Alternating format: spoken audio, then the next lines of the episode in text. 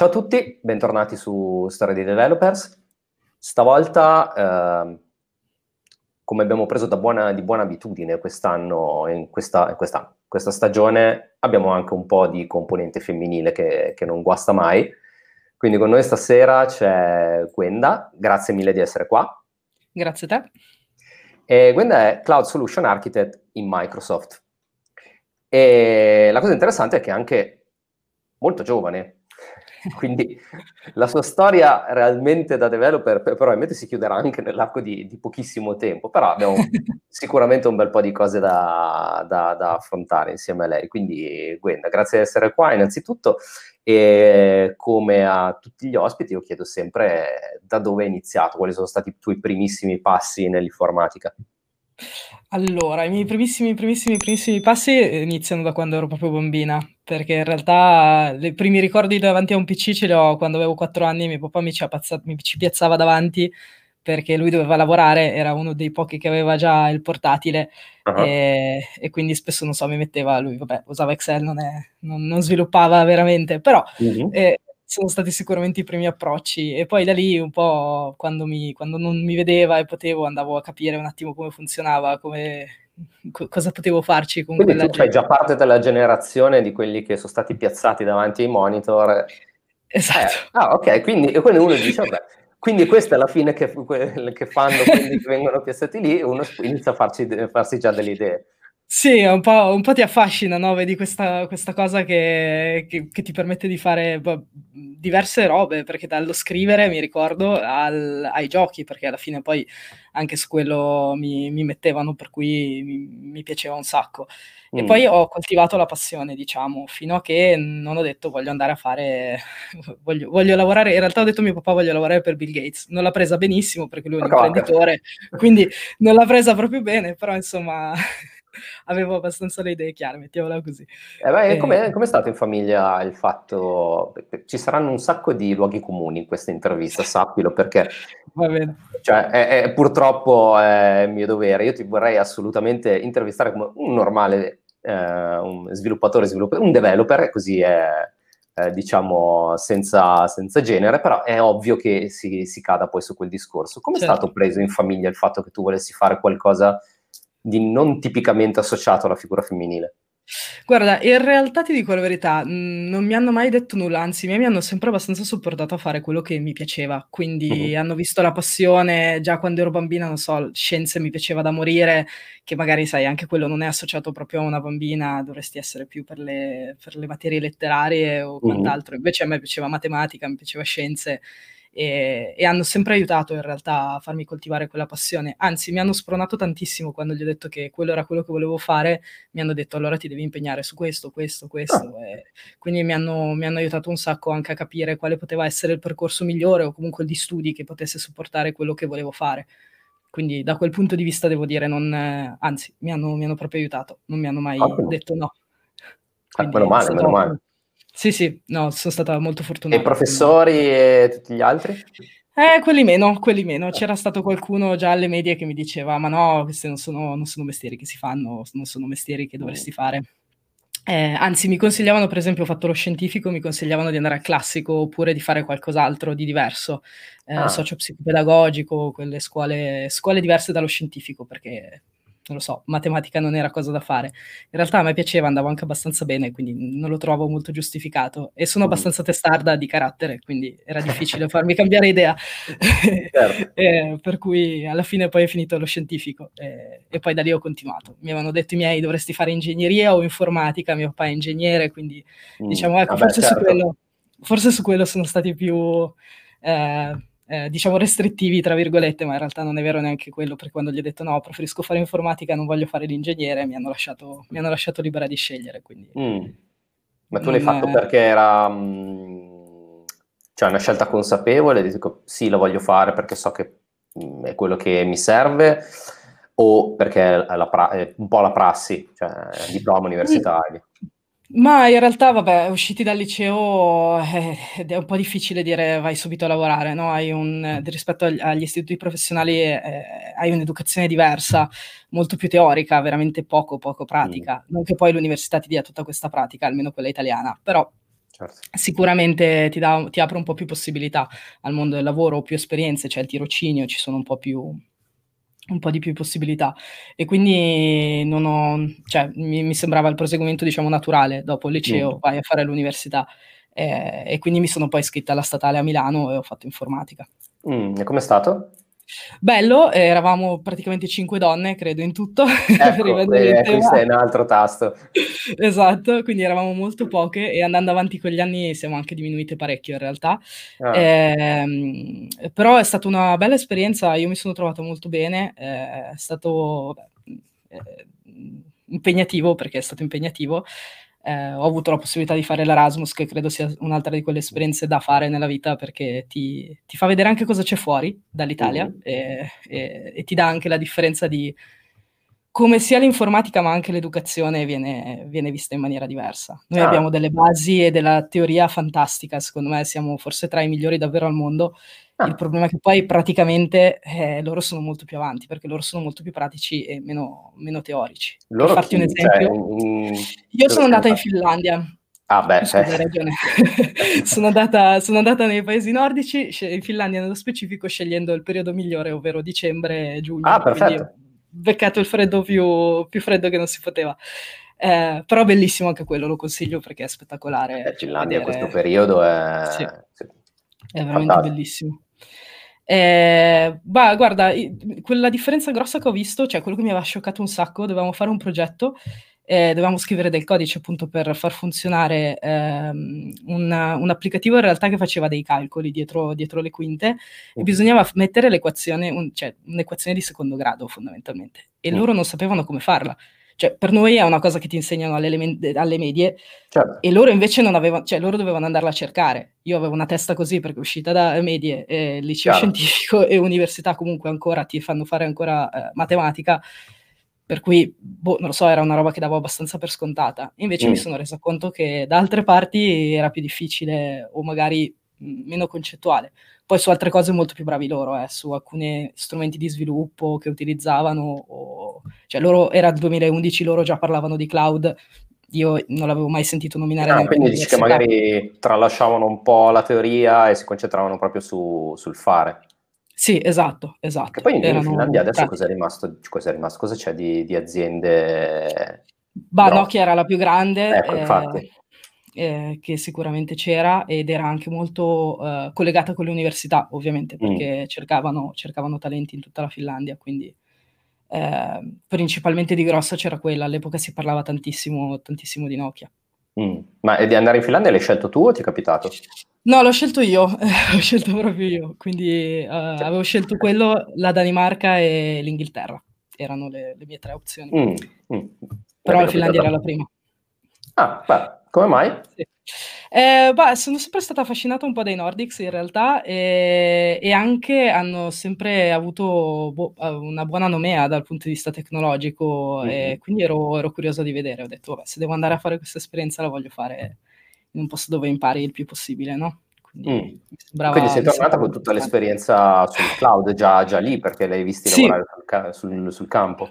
Sì, sì, sì, sì, parlavamo già in realtà di quello che era Microsoft, la, la parte Microsoft e la parte AWS, eh, mm-hmm. che in, non so, non avevo, io in Italia onestamente non li avevo mai sentiti, cioè si parlava di altri prodotti, da una parte certo. di Amazon come retail, non come sì, azienda che, facesse, che, facesse, cloud o in, vendesse dei servizi, e dall'altra parte Microsoft era più forte sulla parte di Office, Xbox, certo. eh, insomma tutt'altro, non, non, ne avevo mai sentito parlare prima, quindi mm-hmm. sì da lì avevo iniziato ad addocchiare un pochino che cos'era, come funzionava e, e che c'erano delle grosse aziende che lo stavano spingendo. Mm, mm, mm, interessante. E quindi poi da lì cosa, cosa è successo? Eh, da lì sono tornata in Italia e dopo poco mi sono laureata e ho partecipato in realtà a un concorso eh, fatto da Wired.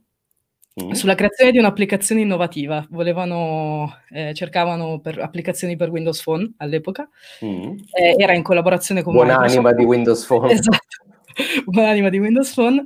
E, ehm, e, io avevo proposto un'applicazione sul riciclo perché ero tornata dalla Finlandia scioccata anche da quanto fossero, eh, in positivo, eh, scioccata in positivo, su quanto fossero sensibili sull'impatto ambientale E, e, loro già all'epoca, per loro era una cosa che facevano già da anni, per esempio, avevano il fatto di portare la plastica nei supermercati per farti ridare dei soldi, ah, eh, che erano sì. quelli relativi, esatto, alla bottiglia o al contenitore che gli stavi riportando. Uh-huh. Ed erano molto, molto stretti sulla parte di riciclo e quant'altro, e quindi ho pensato in Italia effettivamente si faceva molto poco, e, e ho pensato a un'applicazione di quel tipo.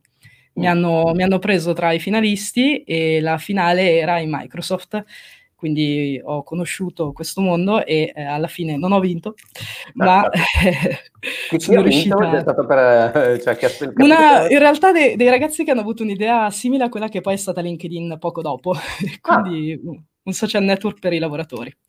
Eh, era sì, molto interessante. Quegli anni lì erano gli anni in cui stava esplodendo i esatto. social. Esatto, e quindi molto molto carina l'idea. E, e, alla fine però sono rimasta in contatto con alcune delle persone che lavoravano in, nell'azienda e mi hanno proposto un tirocinio, quindi ho fatto un tirocinio da loro di sei mesi. Mm-hmm. Alla fine del quale poi sono tornata a, lavora- a studiare in realtà, ah. perché avevo, sì, alla fine volevo finire i cinque anni dell'università.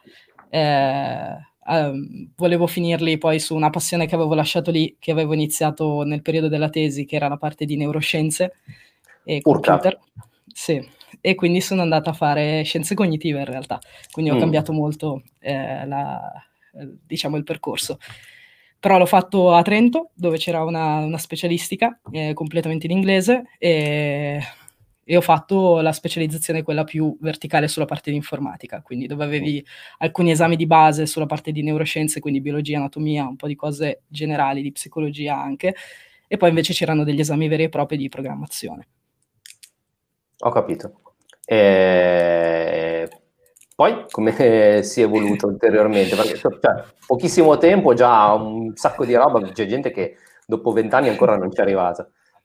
Eh, guarda, poi un po' ho fatto un altro tirocinio, ma stavolta all'Istituto Italiano di Tecnologia in collaborazione con l'università, dove ho lavorato un pochino su mm, un po' migliorare anche gli skill di programmazione in C++, mm, che non mi manca ah. così tanto, devo ammettere. però, sì, eh, con un dottorando bravissimo, tra l'altro, molto molto bravo. E, e, poi alla fine, quando mi sono laureata, ho, si era aperta un'altra posizione sempre in Microsoft e ci ho provato, ho detto vediamo se, mm. se va bene. E ho fatto i colloqui e poi mi hanno assunto, quindi subito dopo mm. la laurea. Ah, adesso qui un po' di domande. Com'è fare il colloquio per un'azienda come Microsoft? Uh, lungo, per le, per, sono sempre una serie di colloqui abbastanza lunghi. Quanti, eh, quanti ne hai fatti? Ne ho fatti sei, Cavolo. 5 o 6, sì, non ricordo esattamente, ma tra i 5 e i 6. Eh, ne fai sempre ovviamente uno conoscitivo inizialmente certo. e poi gli altri sono un po' più tecnici e dipendono anche dal ruolo, onestamente. Mm-hmm. Eh, per quelli per esempio di software engineer spesso e volentieri ci sono anche proprio delle sessioni di coding, per cui dipende, mm. dipende bene dal ruolo. Io facevo application per un ruolo da technical evangelist, quindi valutavano anche le capacità di public speaking. E... Come mai quel, quel ruolo? Cioè, ho fatto, ho fatto non è che prima il... avessi fatto, almeno da quello che mi hai detto, non è che prima avessi fatto granché. No, è vero, ma durante il tirocinio ero nella divisione in Microsoft che faceva quello e mi aveva proprio affascinato. Eh, quindi mi piaceva tantissimo il ruolo perché da una parte potevi continuare a sviluppare o comunque far vedere la tecnologia e, e dall'altro la potevi anche spiegare. E, e a me era mi è sempre piaciuta anche per come le persone me l'hanno spiegato, o comunque per chi ho avuto il piacere di sentire che me la spiegasse o me la raccontasse. Mm. E quindi mi piaceva da morire, pensavo fosse proprio la, la, cosa perfetta per me e quindi ci ho provato. Poi è andata molto bene, quindi sono molto contenta. no, no, infatti sei lì. E, quindi come, come, sono stati i primi giorni? Poi... Va pieni, cioè entri un po' in un frullatore perché è un'azienda enorme ovviamente, mm. eh, quindi devi imparare un po' quali sono le diverse divisioni, come ti interfacci anche con, con, diversi, con, il tuo vestiere rispetto a quello magari delle altre divisioni con cui collabori.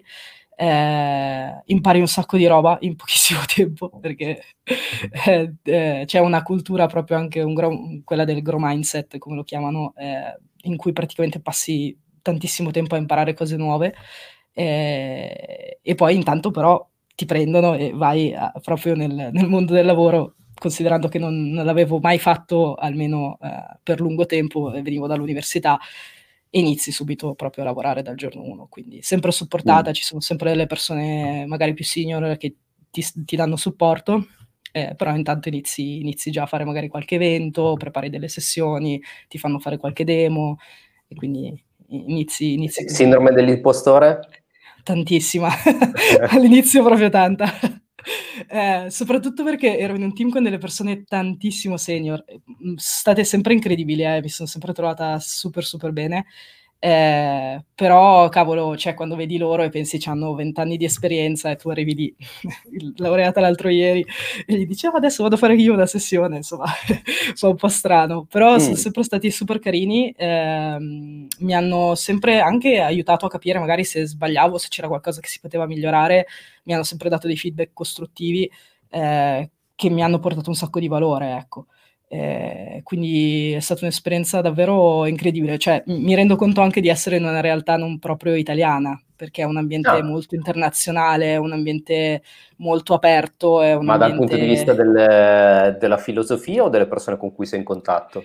Entrambe, entrambe in realtà eh, perché la filosofia aziendale da quando c'è Satya soprattutto eh, è una filosofia che abbraccia tantissimo eh, l'inclusività, la diversity, tutta la parte anche di grow mindset, cioè proprio una Microsoft molto diversa se, se, se la conosci da come arrivava è proprio completamente diversa rispetto a prima.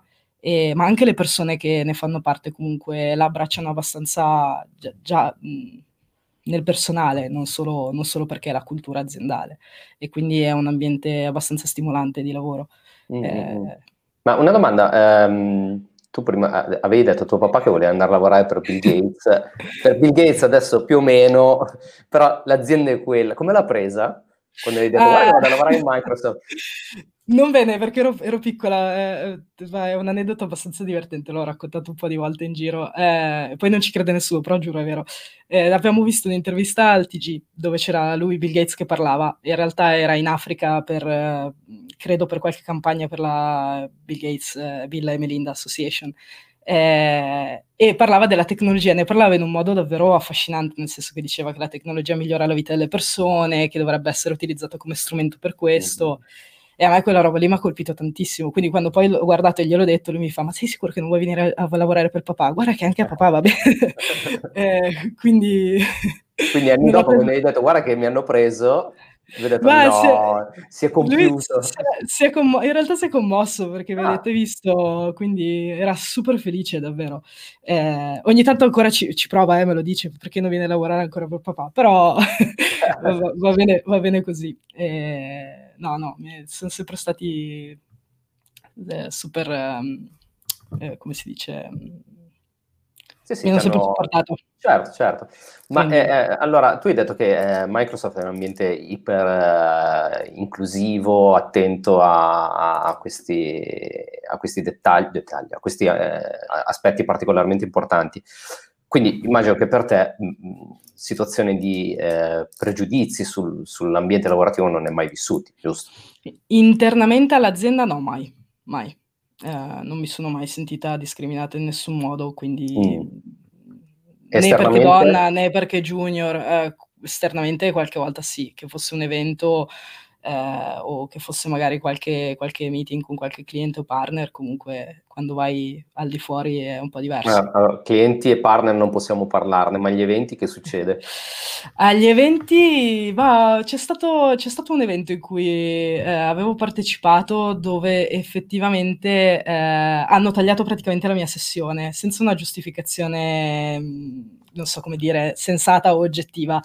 Mm. Eh, però ad un certo punto 20 speaker uomini e a un certo punto l'unica sessione tagliata era la mia, quindi mm.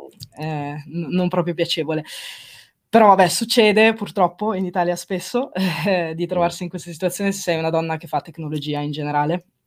E fuori? Eh, eh, fuori ho lavorato tanto anche all'estero mh, come ruolo in Microsoft eh, e all'estero non mi è mai successo, mai, mai, mm. mai devo dire la verità. In Italia più spesso. Prima di entrare in Microsoft ho fatto, avevo fatto delle prove in un'altra azienda eh, e anche lì il feeling era completamente diverso. E... Ah, si, si, può spoilerare qualcosa La, di questo? Eh, senza nomi, ovviamente. senza nomi, però il colloquio fu... Uh, mi chiesero fondamentalmente di, di, fare... Volevano vedere quanto conoscevi la gestione di un server, quindi tramite righe di comando. Eh.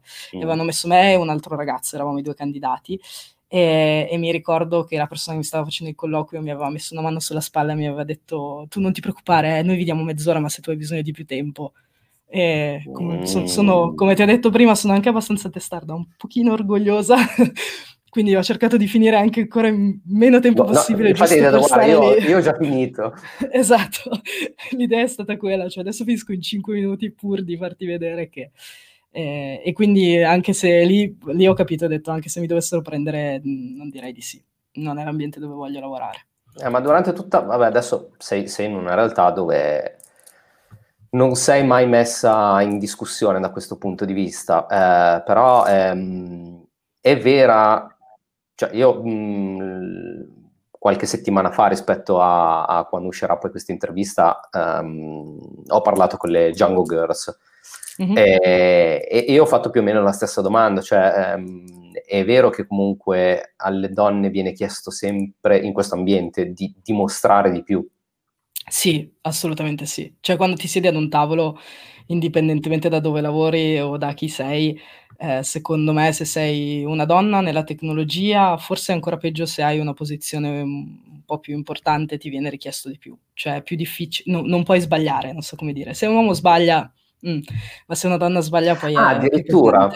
Secondo me sì, eh, l'impressione che ho per quello, questo poi quello che vedo, che penso, mh, vedendo il mondo della tecnologia è più difficile, è, è, più complesso, ti viene richiesto di più, devi dimostrare di più, cioè è messo in discussione il fatto che tu possa avere veramente delle capacità tecniche o comunque in questo ambito.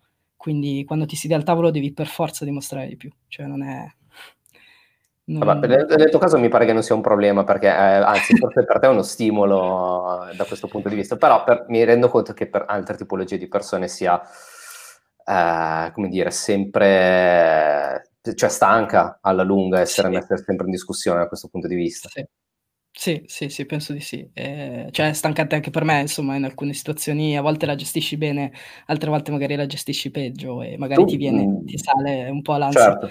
Attraverso le tue attività di evangelist sei in contatto magari con altre ragazze che vivono situazioni diverse dalla tua e meno inclusive nel loro ambiente di lavoro? Con alcune sì, in realtà, ehm, in in generale tendo anche tanto a fare anche attività magari esterne, magari anche nelle scuole, mi piace molto andare a parlare, ehm, un po' per stimolarle a fare questa scelta, nel senso per fargli vedere che vabbè, ehm, che ce la si può fare, cioè si può arrivare dove vuoi se se ti piace questo ambiente e se se ci metti la passione secondo me ci arrivi. Perché aspetta, perché anche le scuole quali? Ehm, superiori? Superiori, sì, ho fatto Ah. ho fatto l'anno scorso prima che chiudessero tutto, avevo iniziato ad andare in un po' di scuole a fare a fare degli speech dove mi dove trovavo appunto degli Mh-mh. insegnanti o qualcuno che avesse voglia di, Ah, eh, no, perché infatti ti chiedevo, ma gli insegnanti poi che ne penso cioè perché a te hanno detto: "No, ma non fare questa roba qua, vai a fare qualcosa di più umanistico". In realtà no, sono cioè ho sempre trovato delle persone anzi molto contente di di aprire questa discussione con i ragazzi, un po' perché penso che quando la aprono loro, ehm, forse vengono percepiti un po' più come autorità, sai, è un po' più difficile magari farti ascoltare da dal ragazzo. Invece se arriva una persona esterna è diverso, cioè ti vedono come un un esterno, qualcuno che va lì a parlare con loro e quindi ascoltano un po' di più. Ehm, e mi è piaciuto tanto anche le discussioni che ci sono state spesso alla fine magari dello speech o del del momento che abbiamo passato insieme, ehm, si sono fermati anche a fare un sacco di domande, quindi insomma, ehm, tante ragazze tra l'altro che mi chiedevano: "Ma quindi se se se lo faccio va be cioè nel senso funziona, si arriva Mh. da qualche parte?" Sì, sì, si arriva. Ehm, coi genitori invece? Coi genitori non mi è mai capitato in realtà di incontrarli o di parlarci. Ehm, c'è stata una ragazza che mi ricordo in una scuola che mi ha fermato dopo uno speech e mi ha detto, ehm, che i suoi genitori volevano che lei facesse l'architetto e non l'ingegnere, Mh. perché diceva: "Io voglio fare ingegneria", e invece loro vogliono che io faccia per forza architettura. Ehm, e la cosa che mi ha fatto fatto impressione, forse più di tutto, è stato che, ehm, lei, mhmm, ehm, mi disse, ehm non ricordo esattamente la frase, però qualcosa come lo so che mi dicono che non lo posso fare perché è un ruolo da, da, da, da l'ingegnere è, è, uomo, non è donna, no? E quindi voleva sapere un attimo come, come gestire quella situazione. Uh, era una ragazza dell'ultimo anno, quindi si stava facendo quel tipo di scelta. E, uh-huh. e io l'unico suggerimento che mi sono sentita di darle è stato fare l'università che non ti piace è terribile, sono cinque anni o già, già anni... fare quella che ti piace è un problema. Esatto, esatto, non è facile. Fare anche una che non ti piace non ti passa più. E quindi, boh, non lo so, obbligare le persone a fare qualcosa che poi e non poi ti piace... Non sai se poi ha fatto una scelta.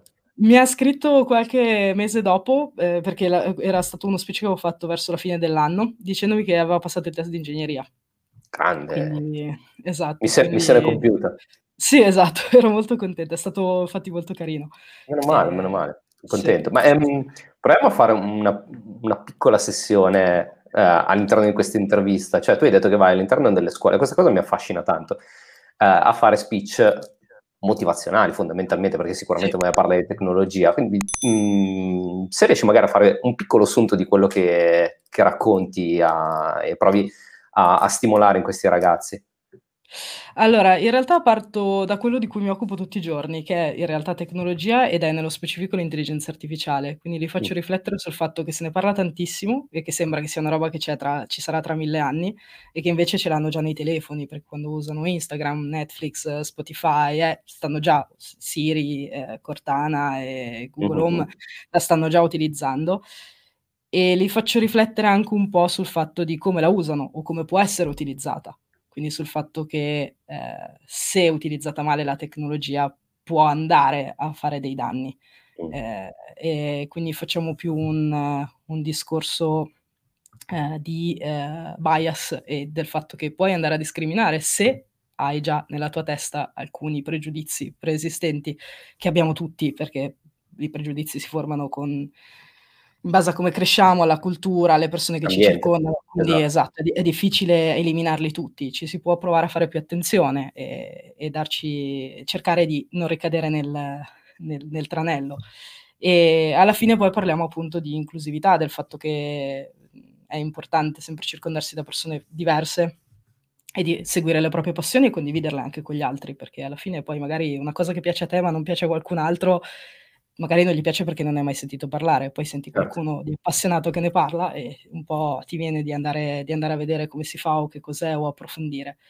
E, ehm, e quindi diciamo il, il, messaggio che tento di passare è che di fare tante esperienze, perché le esperienze ti aiutano ad aprire la mente, uh-huh. eh, che è fondamentale, cioè almeno è una cosa che ho imparato un po' sia sulla mia pelle che con le esperienze che ho fatto. Certo. E, e poi il fatto che alla fine se c'è qualcosa che gli piace, se c'è qualcosa che vogliono fare, se c'è una passione che vogliono perseguire, lo possono fare. E ci vuole pazienza, ci saranno dei momenti in cui dici no basta, io questa roba qui non la voglio più fare. E, e la differenza sta proprio nel volersi poi rialzare quando arrivano quei momenti lì, quindi nel mm. cercare di fare un passo, un passo in più.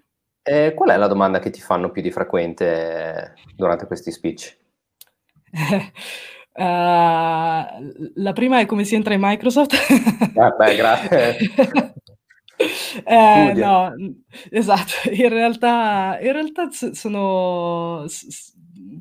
Me ne, fanno, me ne hanno fatte di diverse, ti dico, ti dico la verità. Eh, una di quelle che mi ha fatto più piacere è stata eh, due ragazze in due eventi diversi, completamente diversi, che mi hanno chiesto eh, appunto come si faceva ad andare avanti quando invece senti che hai tutto contro, o comunque che ci sono mm. delle situazioni, non necessariamente delle persone, ma anche delle situazioni che ti fanno pensare no, basta, io lo chiudo qua. Mm. E, ehm, e, e, lì effettivamente sai, boh, cosa gli dici? Eh, è difficile. Lo stavo per chiedere, che gli hai detto? Eh, no, in realtà quello che penso davvero, cioè, è successo anche a me perché ci sono stati dei periodi in cui ho detto no, cioè, è tutto troppo, eh, quindi fa- faccio un passo indietro, però poi alla fine se è la cosa che ti piace, rinunciare perché qualcuno ti dice che non dovresti farlo o rinunciare perché boh, eh, hai messo giù il piede sinistro invece che il piede destro, per, farlo, per banalizzarla, ma ovviamente perché ci sono delle situazioni avverse, eh, non credo che valga la pena perché appunto poi vai a fare qualcosa magari che ti piace meno o che ti dà meno soddisfazione. E oh, certo. se, se, devi lavorare, devi lavorare il 90% della tua giornata è quella roba lì, quindi almeno fai qualcosa che ti piace o qualcosa in cui credi o che ti dia soddisfazione, se no diventa, secondo me, molto difficile andare, andare avanti e portarlo avanti tutti i giorni. Sì, quindi dici, meglio comunque impiegare il proprio tempo e le proprie forze sulle proprie passioni eh, rispetto sì. che andare dove ti dicono gli altri e essere proprio, eh, cioè perdere veramente la motivazione. Esatto, sì. Penso che valga, che, che quella fatica che ti sembra enorme in quel momento poi ripaga cento volte di più più avanti, mm. eh, rispetto a dover passare poi dopo a doverti giustificare perché hai fatto quelle scelte. Certo, certo, Quindi... certo. E invece tornando alla tua esperienza in, uh, in Microsoft, qual è la cosa che ti affascina di più di lavorare in un'azienda così?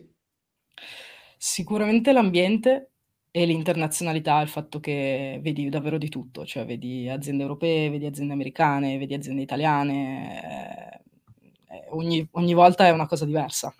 Mm-hmm. Quindi impari un sacco di cose eh, nel giro di pochissimo tempo. E quindi è super affascinante perché è stimolante.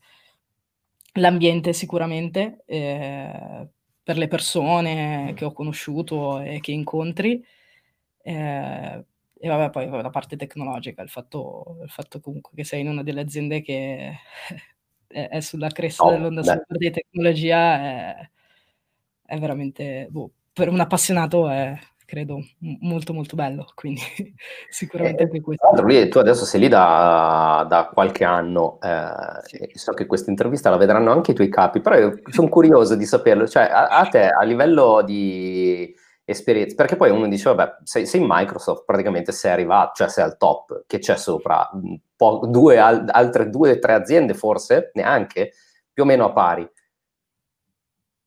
In un ipotetico futuro in cui dici, bah, eh, eh, ho voglia di fare qualche esperienza diversa, mm, in che ambito ti vedresti?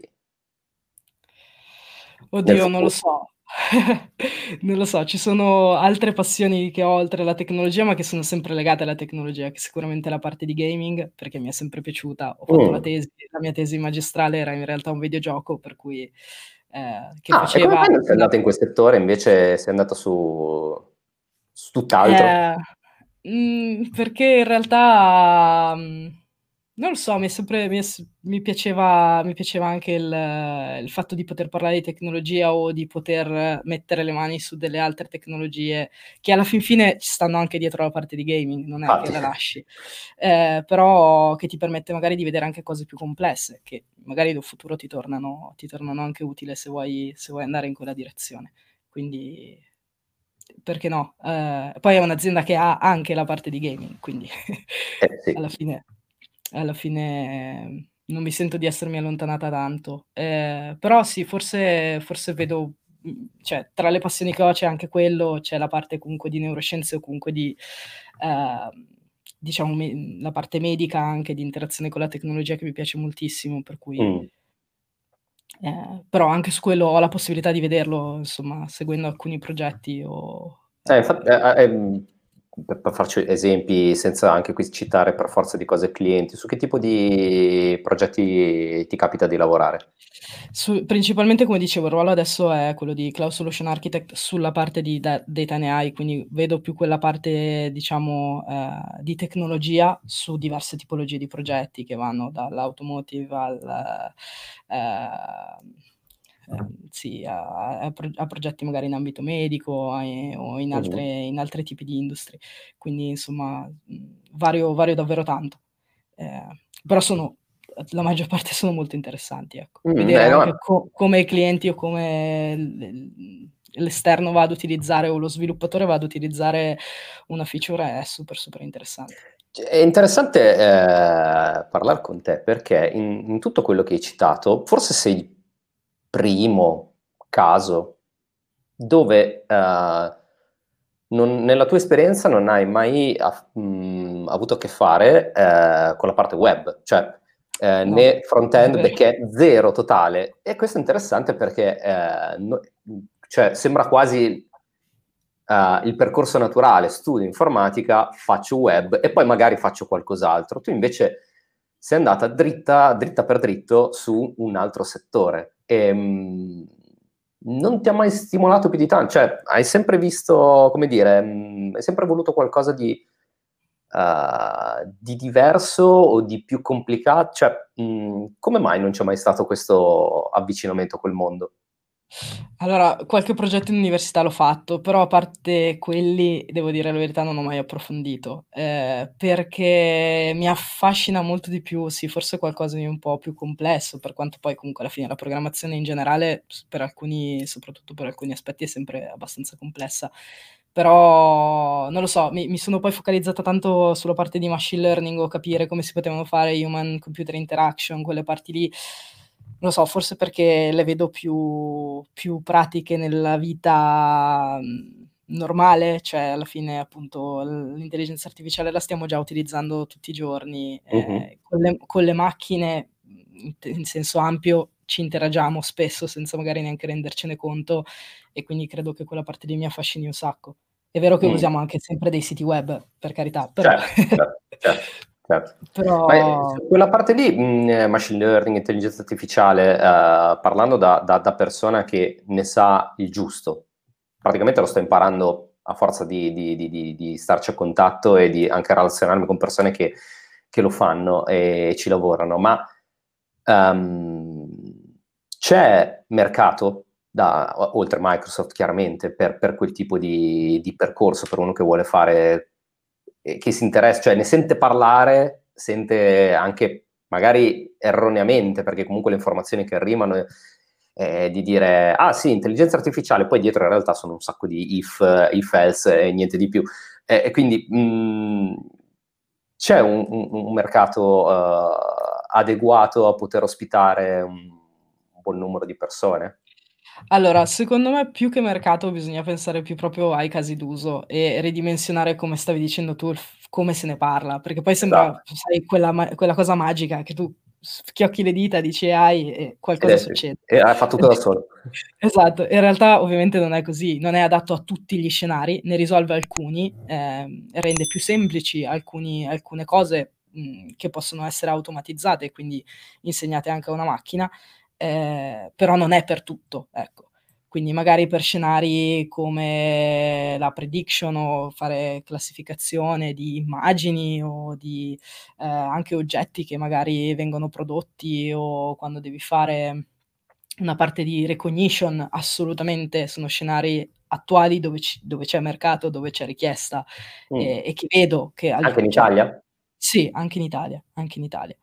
Ehm poi ce ne sono altri dove invece ci si sta lavorando, probabilmente ci si arriverà tra qualche anno, magari adesso richiesta non ce n'è o non ce n'è così tanta, ehm, che però secondo me poi in futuro diventeranno più semplici, ehm, in base alla mole di dati e a quello che si sta che si sta portando avanti dal punto di vista proprio di ricerca e studio a su nuovi algoritmi o su nuove su nuove tecniche.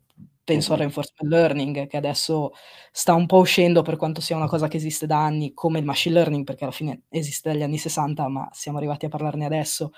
Ehm, però in generale comunque sono tutte informazioni o comunque tutte tecnologie che secondo me sono emergenti nella maniera giusta perché stiamo andando in quella direzione, ehm, però sì, non è la panacea per tutto, ecco. Non non E quanto è complesso arrivare cioè quanto è complesso fare un percorso di quel tipo, arrivare a quel ad avere quel tipo di conoscenza?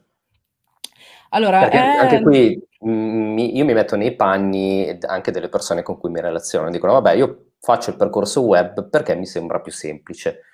Mentre cioè a a livello, ehm, di così, di informazione di no, ma machine learning chissà cioè sarà una roba assurda e in incomprensibile, quindi web va comunque bene. È vero Allora o o no? secondo me dipende da che tipo di percorso vuoi fare, perché si parla della figura mitologica del data scientist, Mh-mh. ehm, che è super ricercata, ehm, che esiste, è vero, perché c'è una figura che è il data scientist, ehm, però gli vengono richieste adesso, appunto perché siamo arrivati in un momento in cui non è più teoria, cioè non è più la parte di ricerca, ma adesso inizia a implementare quelli che sono dei modelli di machine learning all'interno di un'applicazione, di un software, di un ehm, di un prodotto.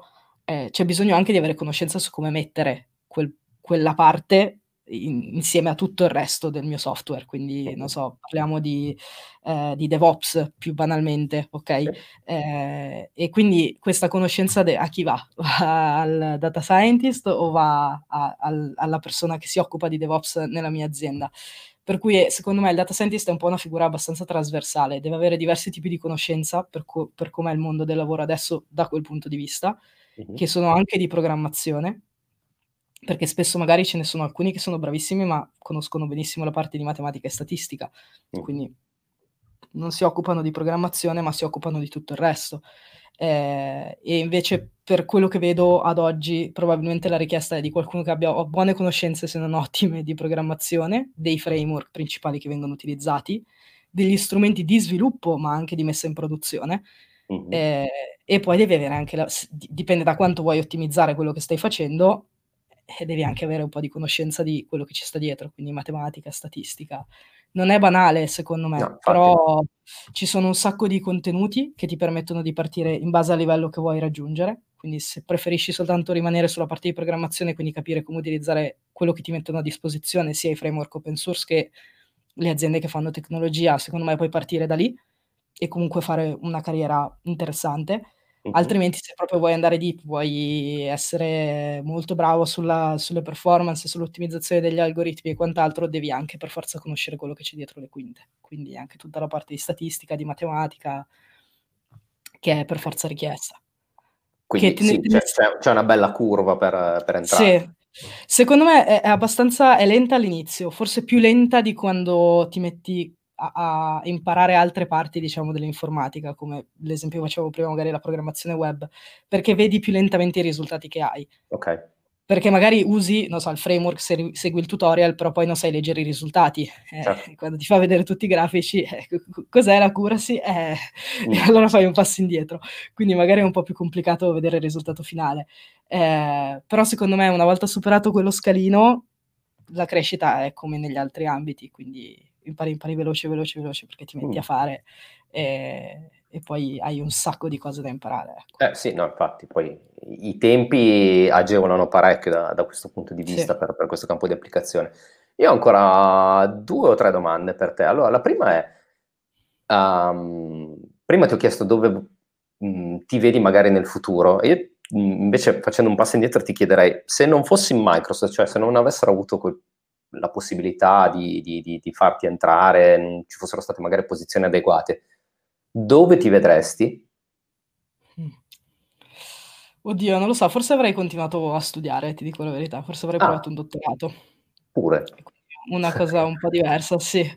Eh, sì, perché erano le due strade che avevo preso in considerazione in realtà quando, quando stavo per finire, quindi stavo decidendo se entrare proprio nel mondo del lavoro oppure continuare con il dottorato e lo studio.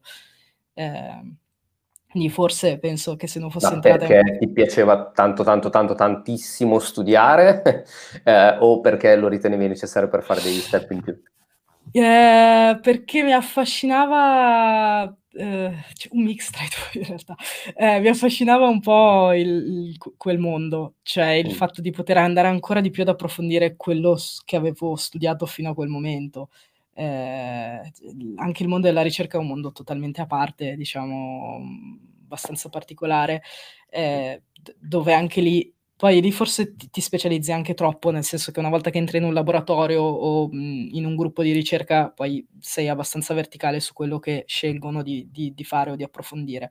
Certo. Um, eh, però non lo so, mi affascinava quello, c'erano... Mh, mi, mi, piaceva il fatto di poter, poterlo ancora collegare comunque alla parte di informatica, quindi poter scrivere dei progetti, del codice, eh, per mettere in pratica quello che studiavo nella teoria eh, quindi mi aveva affascinato abbastanza, devo dire. Eh, quindi probabilmente ti direi, forse mi, vedo, mi vedrei lì, eh, se, se okay. non avessi scelto la, la, strada di andare entrare nel mondo del lavoro.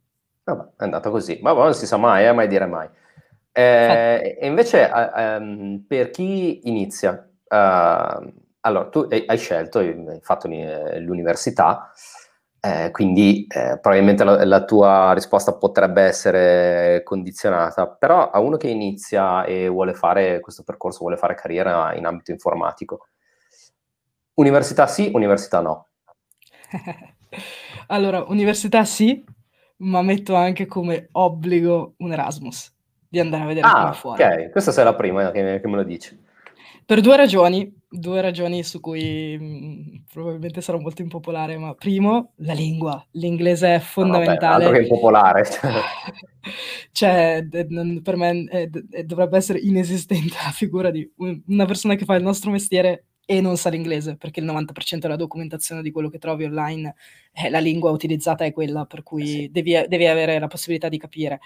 E secondo perché poi ti dà davvero, a me la, la, la, differenza, cioè la praticità che ho visto all'estero mi ha colpito e mi ha aiutato anche, mi ha fatto fare magari dei passi in più che forse avrei fatto più lentamente se fossi rimasto in Italia eh, o con dei tempi molto più dilatati. Ha messo in ecco. pratica le tue conoscenze.